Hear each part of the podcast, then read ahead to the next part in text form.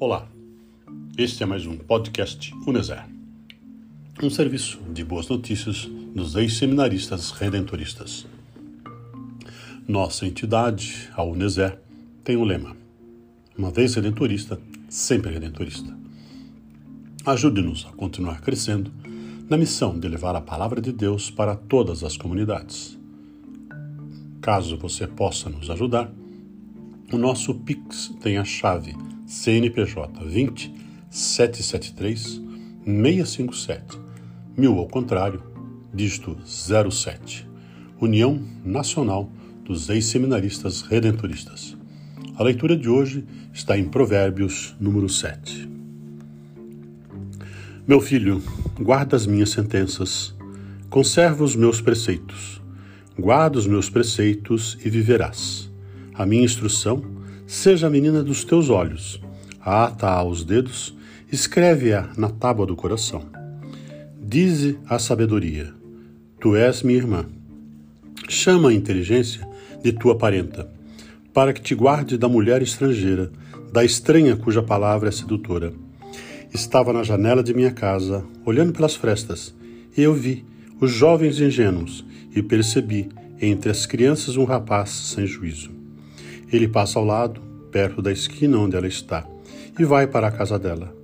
Na bruma, ao entardecer, no coração da noite e da sombra, uma mulher lhe vem ao encontro, vestida como prostituta, com falsidade do coração.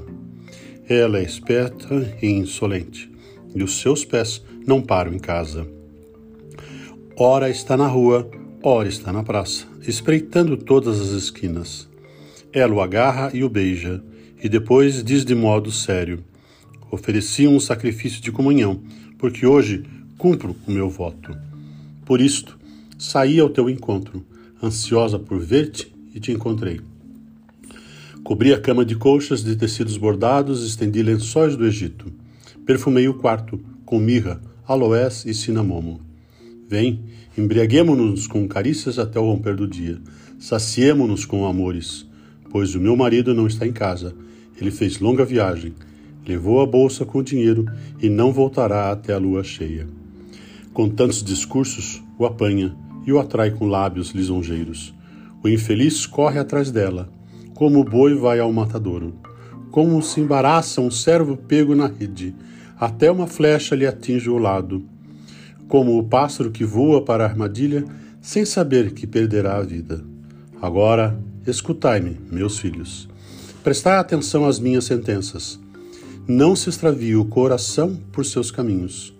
Não te percas em seus trilhos, pois ela assassinou a muitos, e os mais fortes foram as suas vítimas. Sua casa é o caminho do Sheol, suas escadas levam para os átrios da morte.